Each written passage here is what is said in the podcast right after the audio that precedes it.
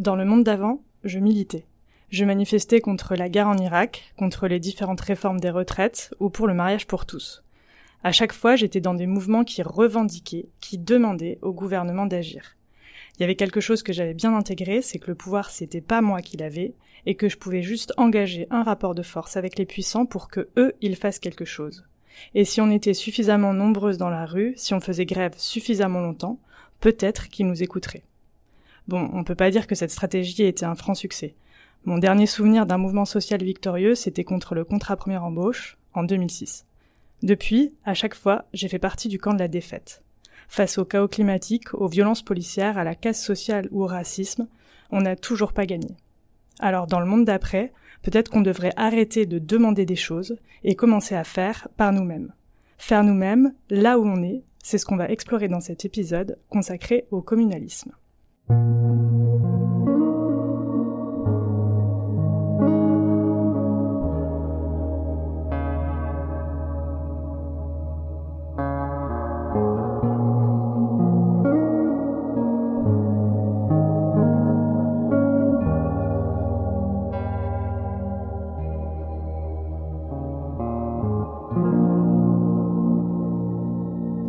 Reçoit Margot Medcourt de Nantes en commun, un mouvement de réappropriation de la ville par et pour ses habitants.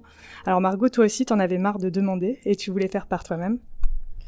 Ah oui, je trouve que c'est un beau, une belle introduction et un beau résumé aussi de ce qu'on veut faire en commun. Euh, L'idée, c'est vraiment de se dire, euh, en tant qu'habitante et habitant, en fait, on peut euh, avoir du pouvoir là tout de suite, on peut euh, reconstruire une légitimité euh, politique et on peut aussi se dire qu'on on, on, peut effectivement changer le monde là où on est plutôt que d'attendre toujours un futur hypothétique, plutôt que d'attendre que les, les dirigeants, les dirigeantes ouvrent les yeux sur la situation du monde comme si c'était un problème de rationalité. du coup, oui, essayer de passer à l'action et de faire par nous-mêmes. Alors j'ai dit en introduction, euh, l'émission elle est consacrée au communalisme. Est-ce que tu peux un peu expliquer ce que c'est? Et est-ce que Nantes en commun ben, se revendique du communalisme ou un autre terme qui est peut-être plus adapté à ce que vous faites? Euh, non, effectivement, on se revendique du communalisme ou du municipalisme, qui sont un peu euh, les mêmes théories. C'est par Murray Bookchin euh, qui en parlait beaucoup et qui a juste changé de mot euh, à la fin, à la fin de sa vie. et l'idée, c'est effectivement de construire un pouvoir populaire par le bas et un pouvoir populaire qui puisse à un moment devenir euh, le pouvoir euh, euh, majoritaire.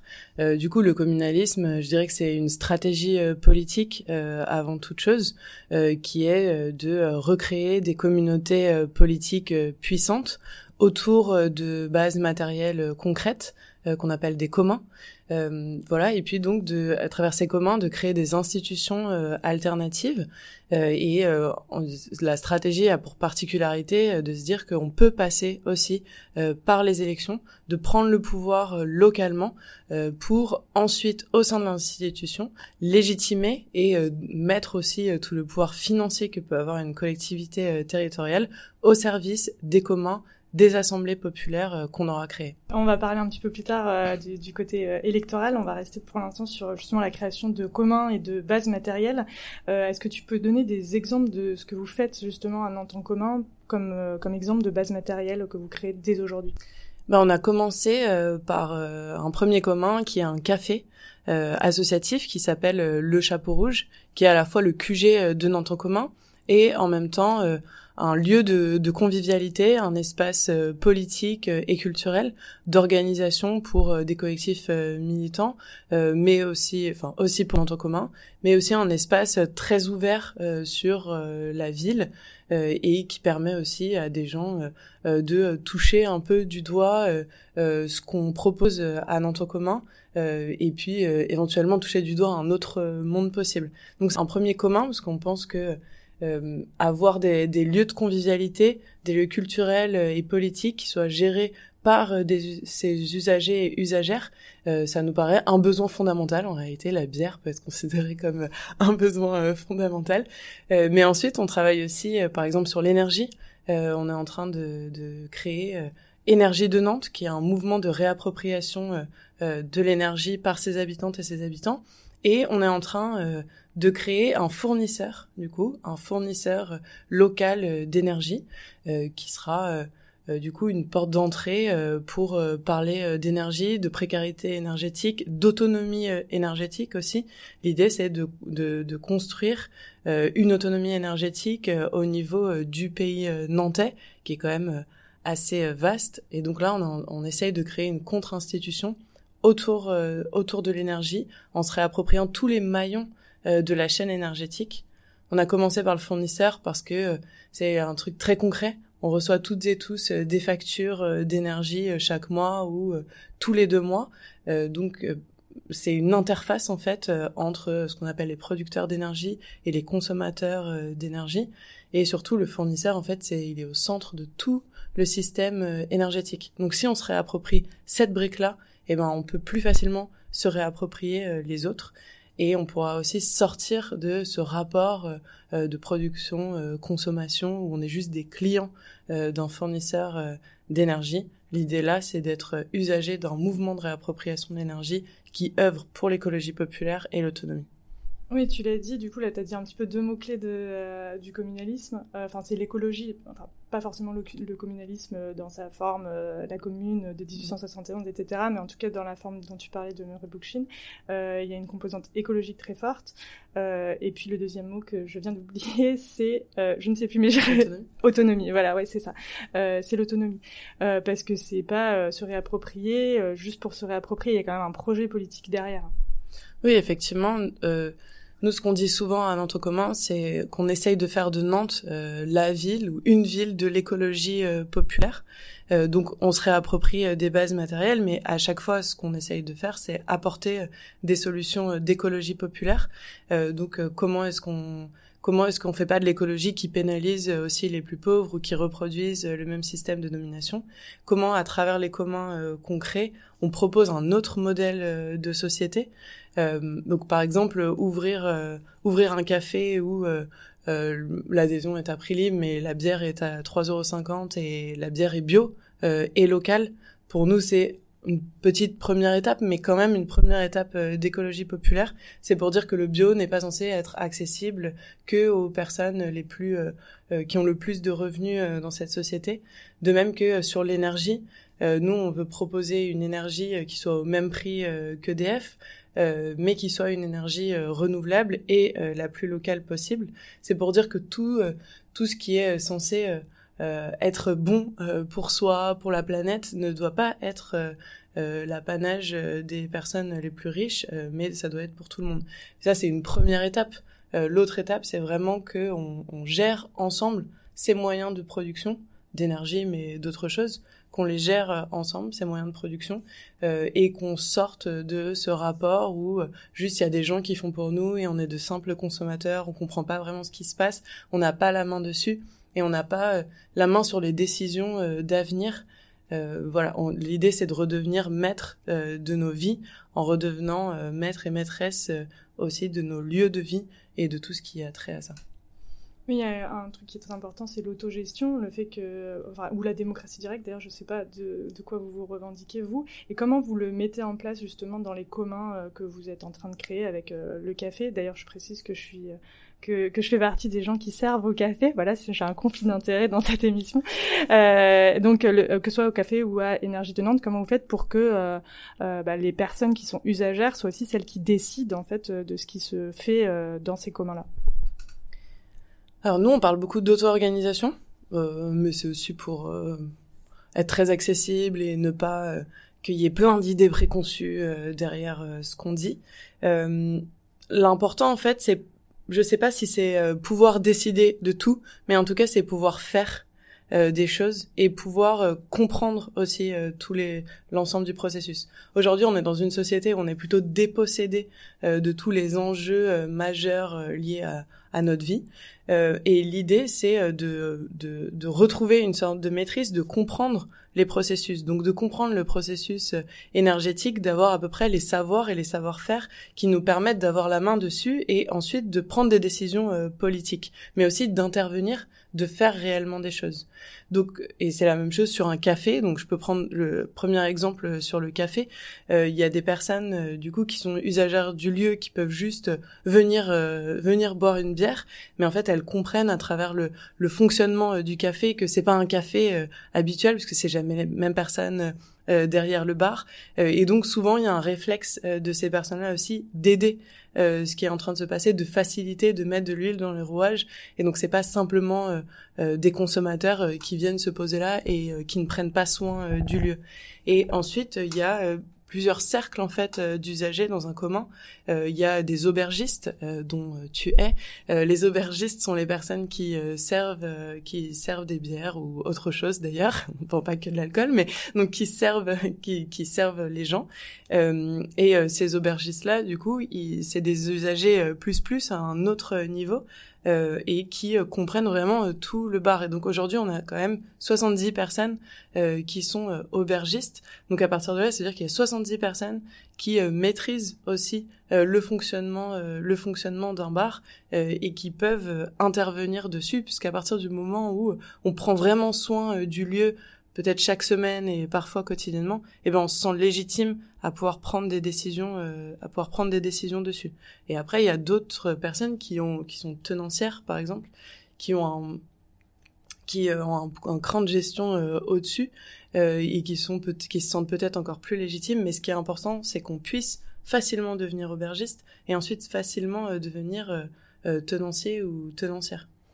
Sur euh, l'énergie, par exemple, si je prends un autre, euh, un autre exemple, ce qu'on essaye de faire, c'est vraiment des assemblées euh, où les personnes qui sont, qui se sentent concernées par le commun puissent venir, puissent se réapproprier les savoirs que, par exemple, l'équipe d'animation aura, aura acquis et ensuite, à partir de tous ces savoirs euh, accumulés, ils pourront passer à l'action. On a fait une, une, campagne de recherche de production euh, d'énergie où il y a des gens qui ne connaissent rien à l'énergie, qui ne sont absolument pas euh, ingénieurs, qui se sont mis à chercher des moulins hydroélectriques, par exemple. et du coup, on essaye vraiment de réfléchir à des campagnes qui sont faciles et sur lesquelles les gens vont pouvoir acquérir assez rapidement des savoirs et des savoir-faire pour vite passer à l'action. Et c'est le fait de pouvoir passer à l'action euh, sur euh, sur ces différents communs qui fait qu'on se sent légitime à ensuite pouvoir intervenir, prendre des décisions euh, et, et agir toujours de plus en plus. C'est un peu une dynamique de d'empouvoirment, euh, d'empowerment où les gens se, puissent, peuvent se réapproprier. Alors ça, on voit bien comment ça peut marcher à l'échelle locale euh, et comment euh, comment on passe à, à, finalement un vrai euh, changement de société parce que des cafés associatifs, il y en a, des coopératives sur plein de sujets, il y en a. Et comment tout ça, ça a fait sens pour dans une perspective révolutionnaire parce que je pense que vous c'est un terme que vous reprenez à votre compte. oui, tout à fait. Alors Déjà, la, la particularité peut-être dans ce qu'on fait, c'est que les communs, euh, les différents communs qu'on fait, sont vraiment liés les uns aux autres et sont liés à un mouvement qui s'affirme comme mouvement politique, qui est Nantes commun. Et l'idée, c'est vraiment d'avoir une cohérence euh, entre tout ça euh, et pas que les choses se fassent de façon euh, un peu euh, isolée. Et que ces communs, en plus, entre eux, ont des liens matériels, ont des liens en termes de fonctionnement, en termes de principes politiques, parce qu'en fait, on voit bien euh, le risque, c'est-à-dire que quand on était au début de Énergie de Nantes, euh, on s'est dit euh, ah bah peut-être qu'on va créer une coopérative. Et finalement, on se disait mais est-ce que c'est bien de créer une coopérative? Est-ce qu'on se rapproche du commun? Oui, certainement par rapport à une entreprise capitaliste classique, mais en fait par rapport à une association, bah, une coopérative c'est peut-être moins commun. Parce qu'il y a quand même cette part de propriété privée où les gens apportent un capital et peuvent aussi repartir avec ce capital. Alors qu'une association, eh ben elle appartient euh, elle appartient à personne en fait. Elle appartient pas aux gens euh, qui euh, mettent de l'argent. Il n'y a pas cette classification des gens qui mettent de l'argent des gens qui qui n'en mettent pas ou juste des salariés par exemple qui seraient propriétaires de de cette organisation.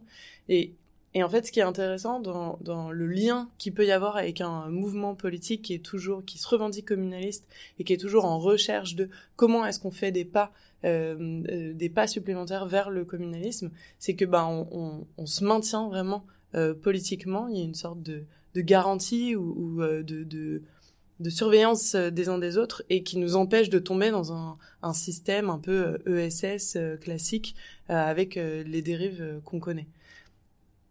Euh, donc voilà, ça c'était un premier aspect que, que je voulais dire. Et le ESS pour euh, économie euh, sociale et solidaire. Ouais, tout à fait. Euh, et après, comment est-ce qu'on passe à l'échelle euh, supérieure? Bah, enfin, l'idée c'est de, ce qu'on essaye de faire là, c'est de créer les bases d'une autre ville d'une communauté politique, de faire en sorte qu'il y ait des milliers, voire des dizaines de milliers de personnes qui rentrent dans cette communauté euh, politique, donc qui commencent déjà à euh, toucher du doigt ou à se mettre en action euh, sur ce que pourrait être un autre monde, ou le monde d'après, puisque c'est le, titre de, l'émission. Euh, voilà, et qu'ensuite ça se fasse, effectivement, il faut absolument euh, que ça se fasse ailleurs. on pense que si ça se fait sur d'autres territoires, après on peut s'organiser à des échelles euh, différentes. C'est un peu le pari euh, confédéral ou confédéraliste euh, de Murray Bookchin. c'est après qu'il y a un système de coordination à une échelle à une échelle supérieure et on remonte comme ça les échelles, peut-être départementales, régionales et après le niveau dit national étatique. Et euh, euh, l'idée, c'est aussi qu'à un moment, il y aura un basculement. Et ce basculement passera peut-être euh, sans doute euh, par euh, une étincelle insurrectionnelle. oui, justement, tu parlais de bah, cette, étincelle révolu pardon, insurrectionnelle. le but, c'est vraiment d'être prêt pour pour le jour où ça arrive en fait et d'avoir déjà ces bases matérielles pour le jour où peut-être ça arrivera c'est ça? Ou est-ce que c'est juste ben, estimer que petit à petit on va construire tu l'as dit au départ des contre-institutions qui seront un jour en mesure de remplacer l'État quoi? Bah, L'idée, c'est de créer un contre-ordre, finalement. Si on regarde euh, la plupart euh, des révolutions, mais même sur la Révolution française, en fait, pendant euh, des dizaines et des dizaines et des dizaines d'années, les bourgeois construisaient les bases matérielles d'un autre modèle plus capitaliste ou le, ou le libéralisme. et ensuite, quand il y a eu le moment de la Révolution, eh ben on s'est appuyé sur ces bases matérielles ou ces contre-institutions finalement qui étaient qui était déjà posée euh, par euh, la bourgeoisie. Et euh, si on regarde aussi d'autres d'autres pays, à chaque fois, c'est bien un ordre qui est un peu en déliquescence. Et effectivement, si on regarde nos institutions actuelles, elles ont de moins en moins de légitimité. Les gens ne votent plus. Il y a une forme de détestation un peu du système dans lequel on est, détestation qui va jusqu'à la résignation. et cette perte de légitimité, eh bien, elle donne aussi, euh, elle doit ouvrir la porte au fait de créer des institutions, des contre-institutions qui elles sont légitimes et qui à un moment arrivent à s'imposer comme un ordre euh, alternatif. Euh, donc c'est ça qu'on essaye, c'est ça qu'on essaye de faire. Donc ça, ça peut passer. cette mise en place de l'ordre peut aussi passer par les élections, notamment les élections locales, ou qui viendront euh, enfin ces institutions euh, pourront servir de levier pour légitimer euh, les contre-institutions qu'on est en train de, de créer. et il est probable que il y ait un temps de bascule comme il a pu se faire en 1789.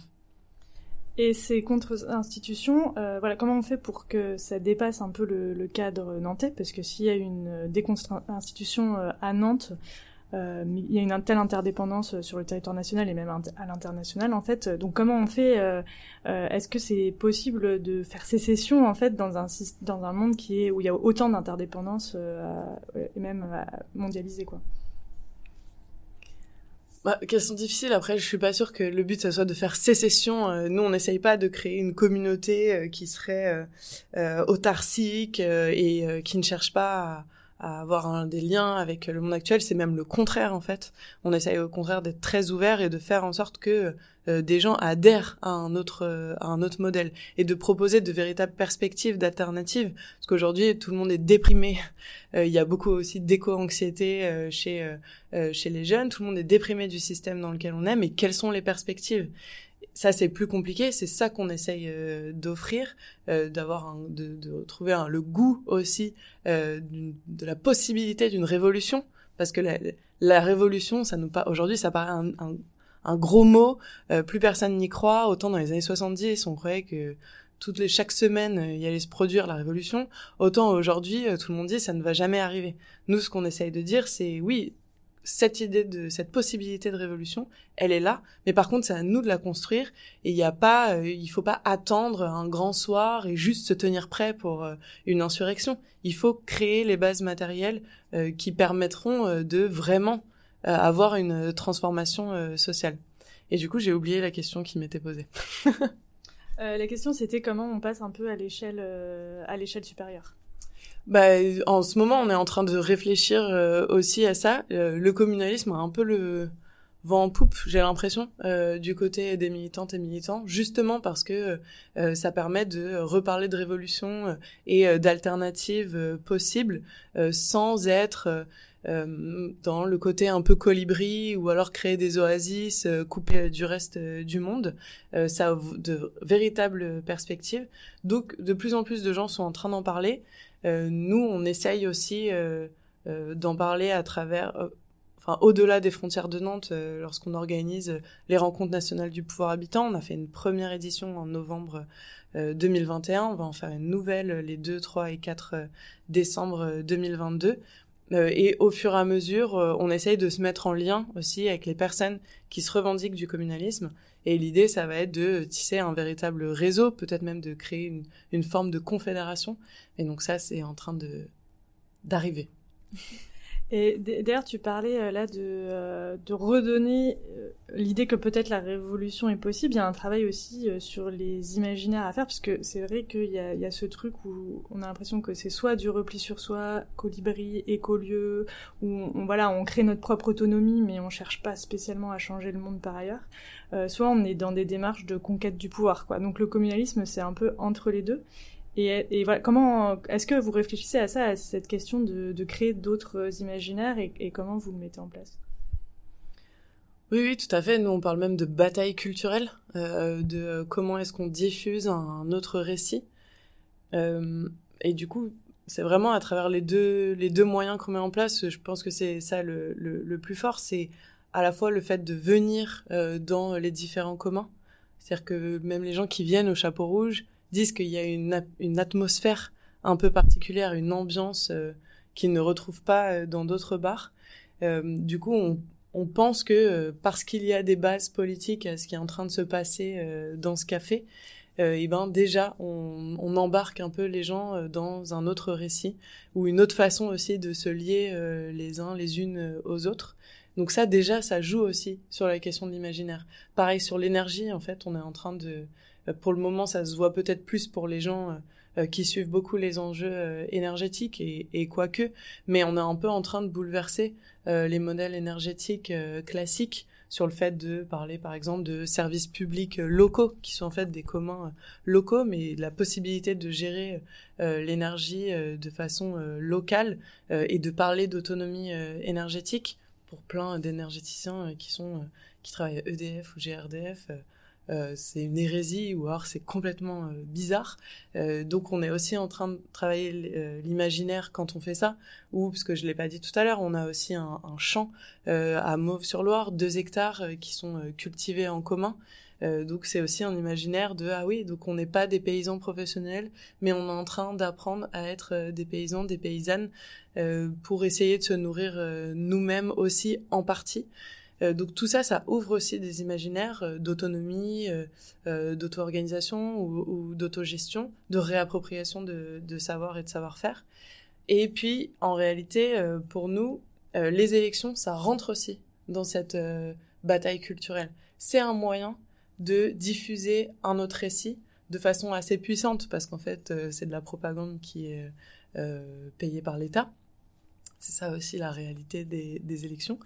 Euh, et ça permet, voilà, en, s'adressant au, grand public, en passant dans les médias euh, euh classiques locaux, mais du coup quand même assez largement lus, en tout cas à Nantes, de faire passer d'autres messages et de bousculer un peu le monde politique classique en montrant qu'on est en train d'apporter autre chose que oui, on se présente à des, élections, mais à côté, on fait des choses. Ça redonne aussi de la crédibilité à la, à la parole politique.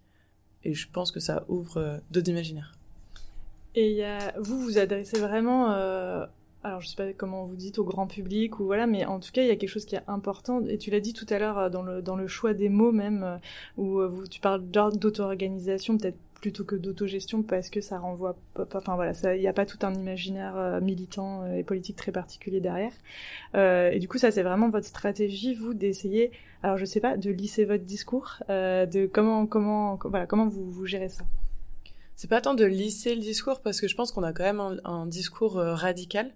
Nous on dit souvent qu'on essaye de développer un ton qui est radical sympa euh, donc oui, l'idée c'est quand même d'être euh, audible, donc euh, de ne pas être hyper agressif ou d'employer des mots qui ont une connotation vieille de plus d'un siècle ou deux.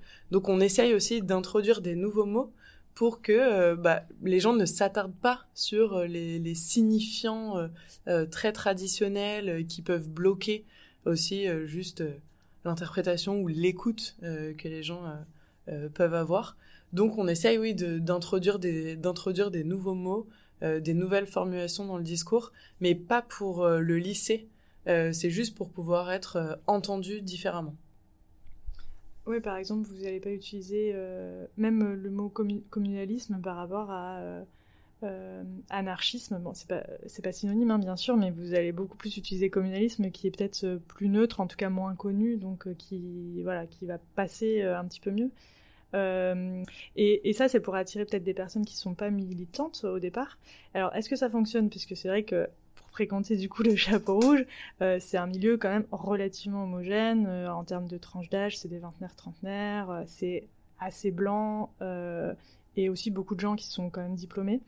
Et donc voilà, quelle est votre stratégie pour un petit peu toucher d'autres publics et, puisque tu parlais au début de le fait que les gens se réapproprient, euh, bah, il y a peut-être des, gens qui ont encore plus besoin de se réapproprier euh, leur vie, euh, les personnes racisées, les personnes pauvres, etc. Donc comment vous, vous réfléchissez à ça?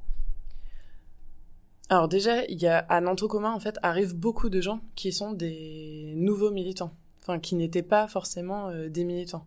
Et il est il n'est pas si rare d'avoir des gens qui vont venir juste servir des bières et qui au fur et à mesure vont faire des actes des actes militants euh, du coup, ça, c'est un, un, processus qu'on voit et dans la plupart des gens euh, euh qui rejoignent Nantes commun, euh, euh, c'est rare qu'on ait des gens qui aient 10 ans de, d'engagement politique derrière eux. Il y en a, mais c'est pas la majorité.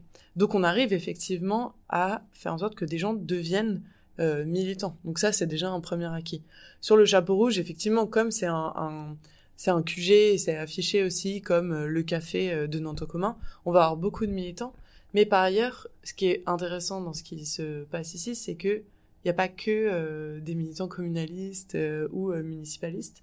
Il y a plein de militants issus de collectifs très différents qui n'ont pas l'habitude de se croiser, qui ici se croisent et parfois qui nous-mêmes des alliances qui qui sont assez inattendues et qui auraient même été inimaginables il y a quelques années. après, donc il y a effectivement le fait de toucher d'autres gens. Euh, je pense que c'est toujours difficile les analyses un peu euh, sociologiques sur qui fréquente, parce qu'il y a des gens aussi qui sont des passants.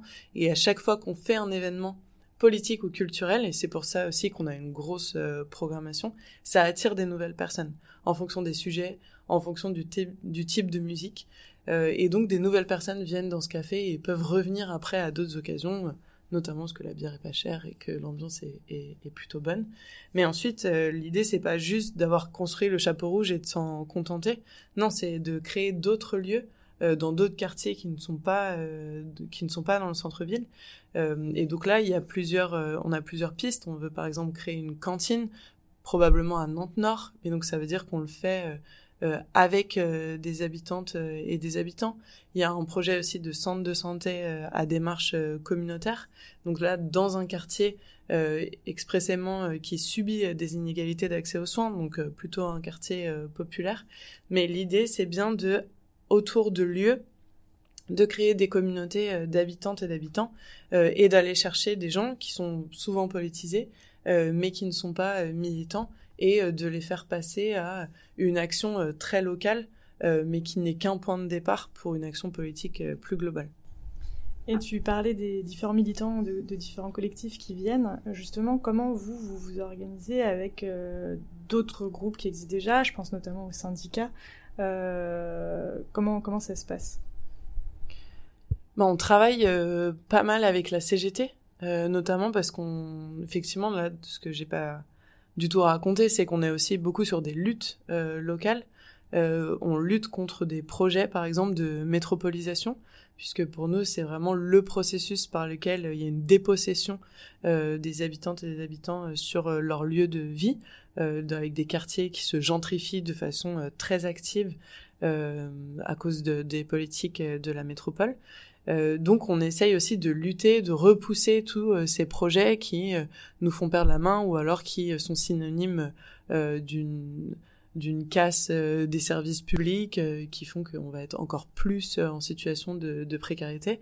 Donc, par exemple, on lutte contre le projet de, de destruction des, du CHU actuel pour la reconstruction d'un nouvel hôpital sur une île en zone inondable avec moins de soignants et moins de lits d'hospitalisation. Et donc, par exemple, sur ce projet, on travaille étroitement avec la CGT CHU de Nantes. On travaille aussi avec la CGT cheminot sur les questions de, transport, notamment de transport ferroviaire, parce que sur la métropole nantaise, il y a une étoile ferroviaire, mais qui n'est plus utilisée et qui pourrait euh, être euh, ravivée. Euh, donc on travaille avec la CGT cheminot là-dessus. Et de plus en plus, on est interpellé aussi. Enfin, il y a des les syndicats viennent nous chercher et nous, on, travaille avec avec elles et eux sur des luttes locales concrètes et aussi en soutien parfois de grèves. je me souviens être allée euh, soutenir euh, les, les, agents en grève à Tipiac, par exemple, euh, au Sud-Loire. voilà, donc on travaille de plus en plus avec les syndicats, plutôt la CGT, parce que mine de rien, c'est un des syndicats les plus présents sur le terrain. Alors, on va arriver au moment où on parle des élections. tu en as déjà parlé euh, un petit peu. Donc, euh, la particularité de votre stratégie, c'est qu'il y a cette, euh, à la fois ce côté autonomie, on crée nos bases matérielles, etc. Et de l'autre, vous participez aussi aux élections. et notamment, alors on va parler d'abord des élections locales, puisque vous êtes présenté à la mairie de Nantes en 2020. le but, c'est de réellement se faire élire du coup. oui, effectivement, c'est de se faire élire et de, de, de mettre euh, à disposition euh, euh, les agents de, la municipalité et les budgets aussi, qui sont quand même assez colossaux, à disposition de la création de communs, de communs concrets et de communautés d'habitantes et d'habitants, faciliter en fait l'auto-organisation des habitantes et des habitants pour obtenir euh, pour améliorer concrètement euh, le cadre de vie et essayer de créer une véritable commune. Et est-ce qu'il n'y a pas euh, une, contradiction un peu du fait que du coup y aurait quand même, vous ferez partie des gouvernants, donc ça veut dire qu'il y aura des gouvernés, et ça, ça va quand même à l'encontre du fait que tout le monde doit se réapproprier son propre pouvoir. Oui, alors après, comme je disais tout à l'heure, par exemple, même dans un commun, en fait, il y a des, euh, il y a des sortes euh, euh, d'échelons, en fait. Enfin, il y a des rôles, il y a des rôles différents. C'est-à-dire, moi, je peux être très impliqué dans le café et donc participer vraiment au roulement, au roulement du lieu, à l'organisation de certains événements ou à la commande des, à la commande des boissons, etc. et puis sur un autre, je peux être euh, seulement euh, assister à une réunion euh, tous les mois ou tous les deux mois. L'idée c'est pas non plus que les gens ils soient hyper impliqués dans tout, mais c'est qu'on puisse avoir la maîtrise et qu'on puisse intervenir sur chacun des champs. Et j'ai envie de dire, peut-être que une mairie, ça peut être dans cette conception-là, ça peut être aussi pareil. Mais donc ça ne doit pas être d'un côté les gouvernés et les gouvernants, comme sur les communs, ça ne doit pas être d'un côté les gens qui décident et les autres qui consomment, quoi. Euh, donc il peut aussi y avoir euh, cette réflexion-là au niveau d'une mairie. Après, il y a plein de contre-pouvoirs. La question, euh, c'est vraiment celle-ci, c'est quel contre-pouvoir on met à une institution? Notamment pour pas parce qu'effectivement il existe euh, ce risque. On est dans un monde, euh, euh, on connaît les élections depuis toujours, les institutions, donc c'est très difficile en fait d'arriver au, aux mains d'une ville, surtout quand c'est la sixième ville de France, d'arriver aux, manettes et de ne pas faire, de ne pas reproduire ce qu'on a déjà connu. C'est une vraie difficulté. C'est la même difficulté sur plein de communs en fait. De comment est-ce qu'on ne retombe pas euh, dans le système capitaliste euh, classique Comment est-ce qu'on ne reproduit pas euh, les schémas auxquels on a été habitué Du coup, il, y a une réflexion à mener et on avait commencé à la mener lors de nos enquêtes en 2019 et jusque même fin de oui 2019 et un peu 2020 sur une enquête c'est vous allez à la rencontre des gens c'est ça? Euh, une enquête, c'est tout un processus de réappropriation de différents enjeux où il y a des discussions collectives, euh, des temps où on va vers euh, euh, les gens aussi, des auditions, mais à chaque fois c'est un processus ouvert auquel il y a des centaines de personnes qui ont, peut-être des milliers de personnes qui ont participé.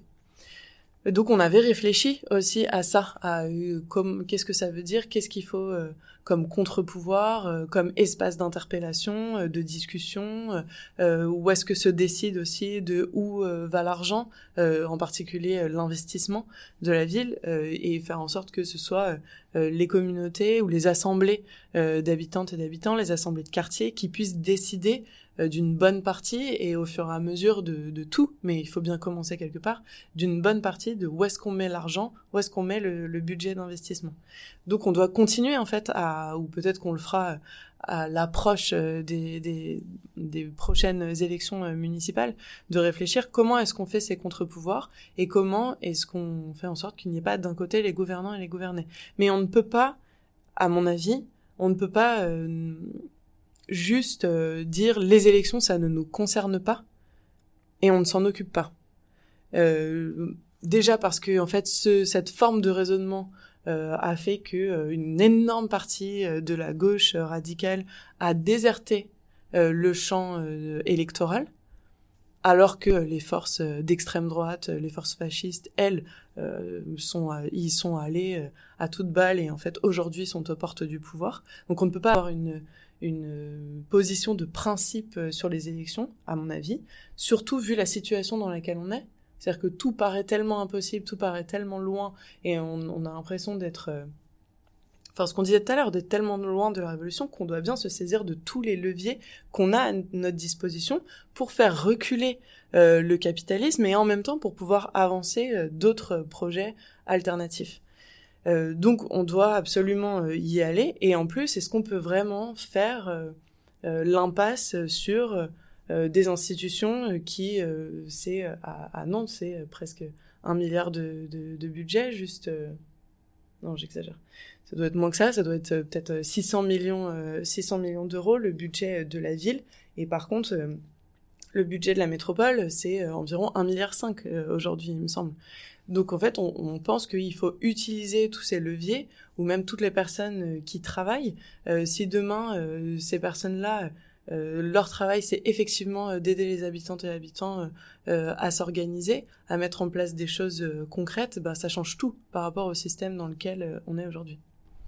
Et au sein de Nantes commun, comment vous réfléchissez à ça, justement, aux questions un peu de démocratie interne? Comment vous vous organisez euh, parce que c'est assez flou en fait de par exemple qui fait partie de Nantes en commun ou pas. Euh, euh, moi je suis aubergiste, je ne sais pas si je fais vraiment partie de Nantes en commun. Enfin voilà, comment euh, comment ça s'organise bah, un peu le, voilà les prises de décision, la vie interne, la démocratie en interne? Mm.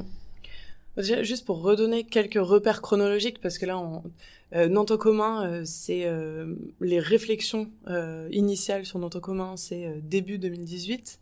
Euh, la sortie publique de Nantes commun, c'est euh, en janvier 2019. Euh, du coup, on est un, un mouvement quand même relativement récent.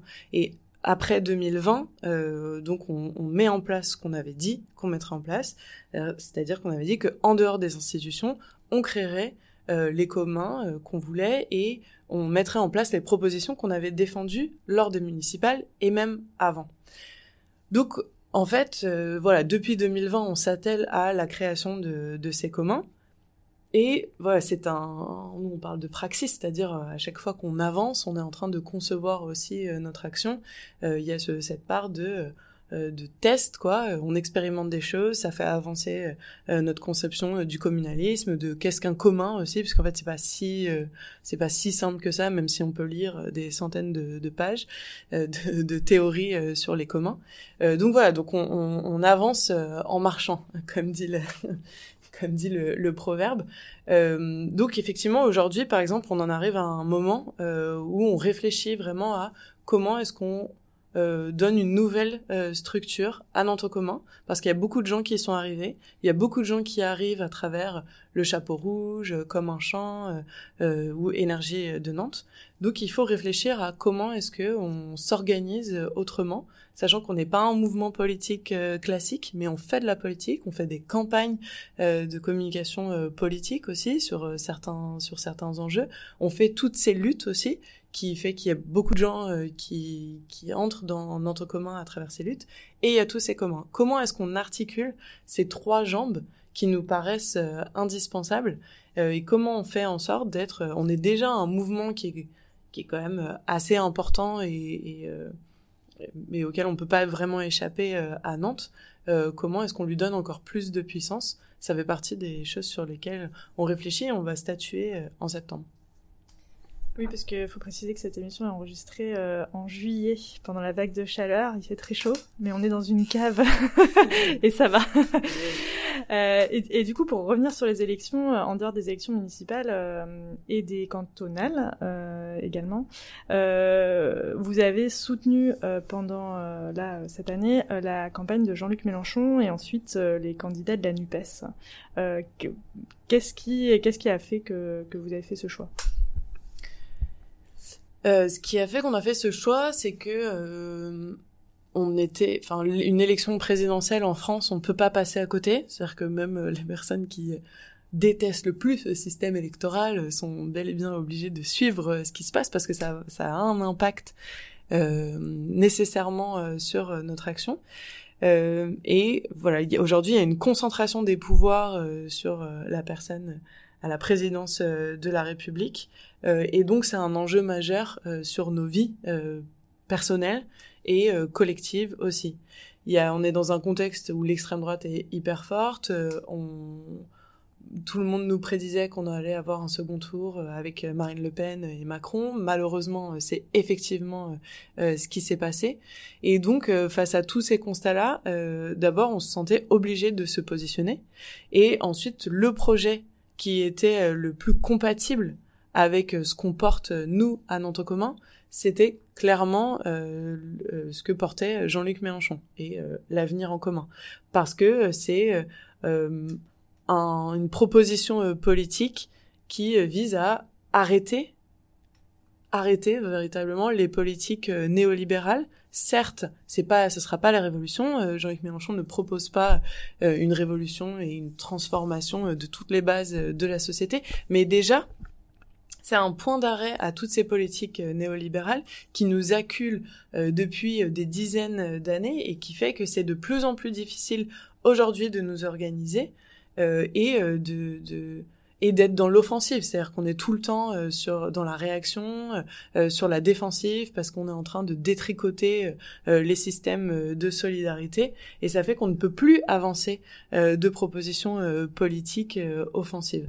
Et donc ça, ça nous paraissait important de défendre cette proposition-là, cette candidature-là, pour enfin avancer ou un peu souffler.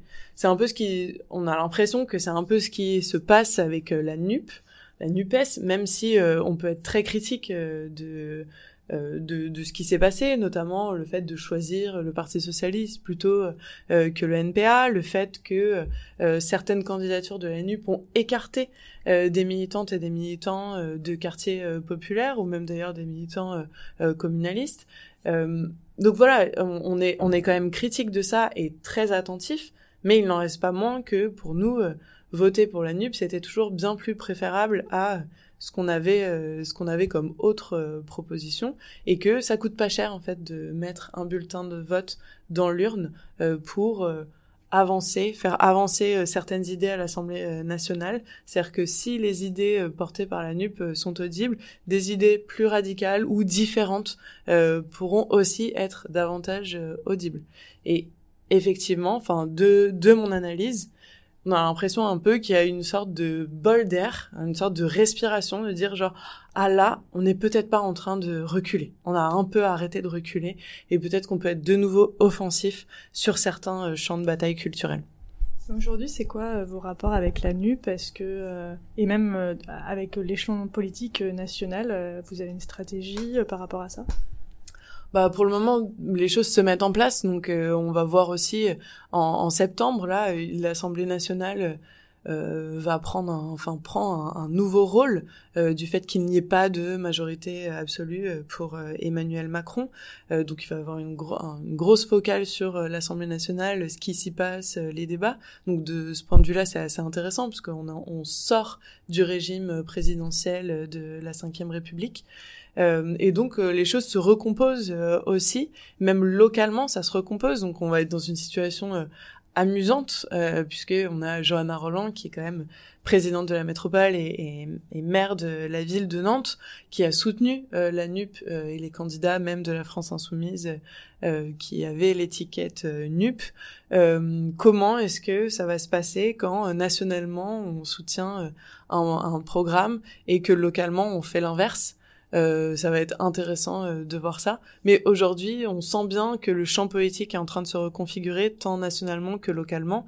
Euh, et voilà, on est à la fois il y a une situation d'instabilité, donc on va essayer d'agir dessus aussi pour essayer de faire exister un courant communaliste qui puisse avoir une voix nationalement.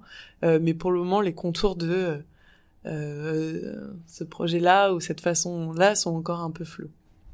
Ah, tu parlais de Johanna Roland, donc c'est la maire PS euh, de Nantes. Euh, et comment, voilà, quelle relation vous avez avec euh, la mairie? Est-ce que c'est une relation d'indifférence de, ben nous on construit de notre côté, ou est-ce que vous, vous voulez en tant qu'opposant Comment ça se passe? Bah, on, on, est vraiment une figure d'opposition en fait. Aujourd'hui, Nantes comment on est peut-être là seule opposition euh, véritable à, à l'action de la mairie et de la métropole, euh, puisqu'en fait l'opposition euh, c'est la droite et que bon la droite en plus euh, celle-ci est particulièrement molle, donc en fait on est vraiment l'opposition l'opposition nantaise en dehors des institutions sur le terrain des luttes. et sur le terrain d'une proposition d'un autre modèle.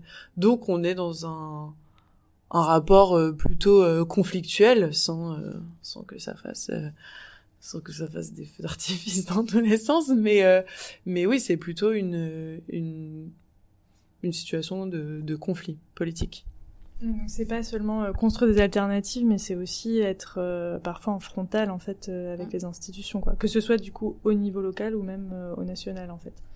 Ah oui, tout à fait. Mais pour nous, il faut on refuse en fait euh, d'être un mouvement euh, qui construit euh, de son côté des choses.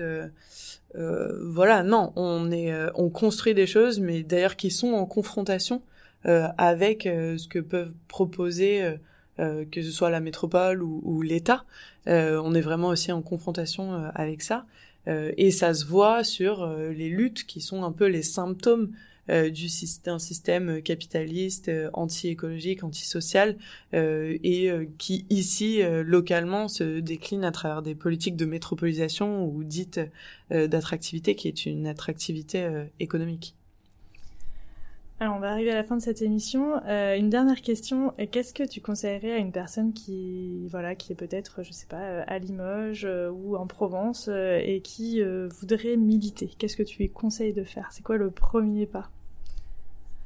Ah, c'est dur. euh...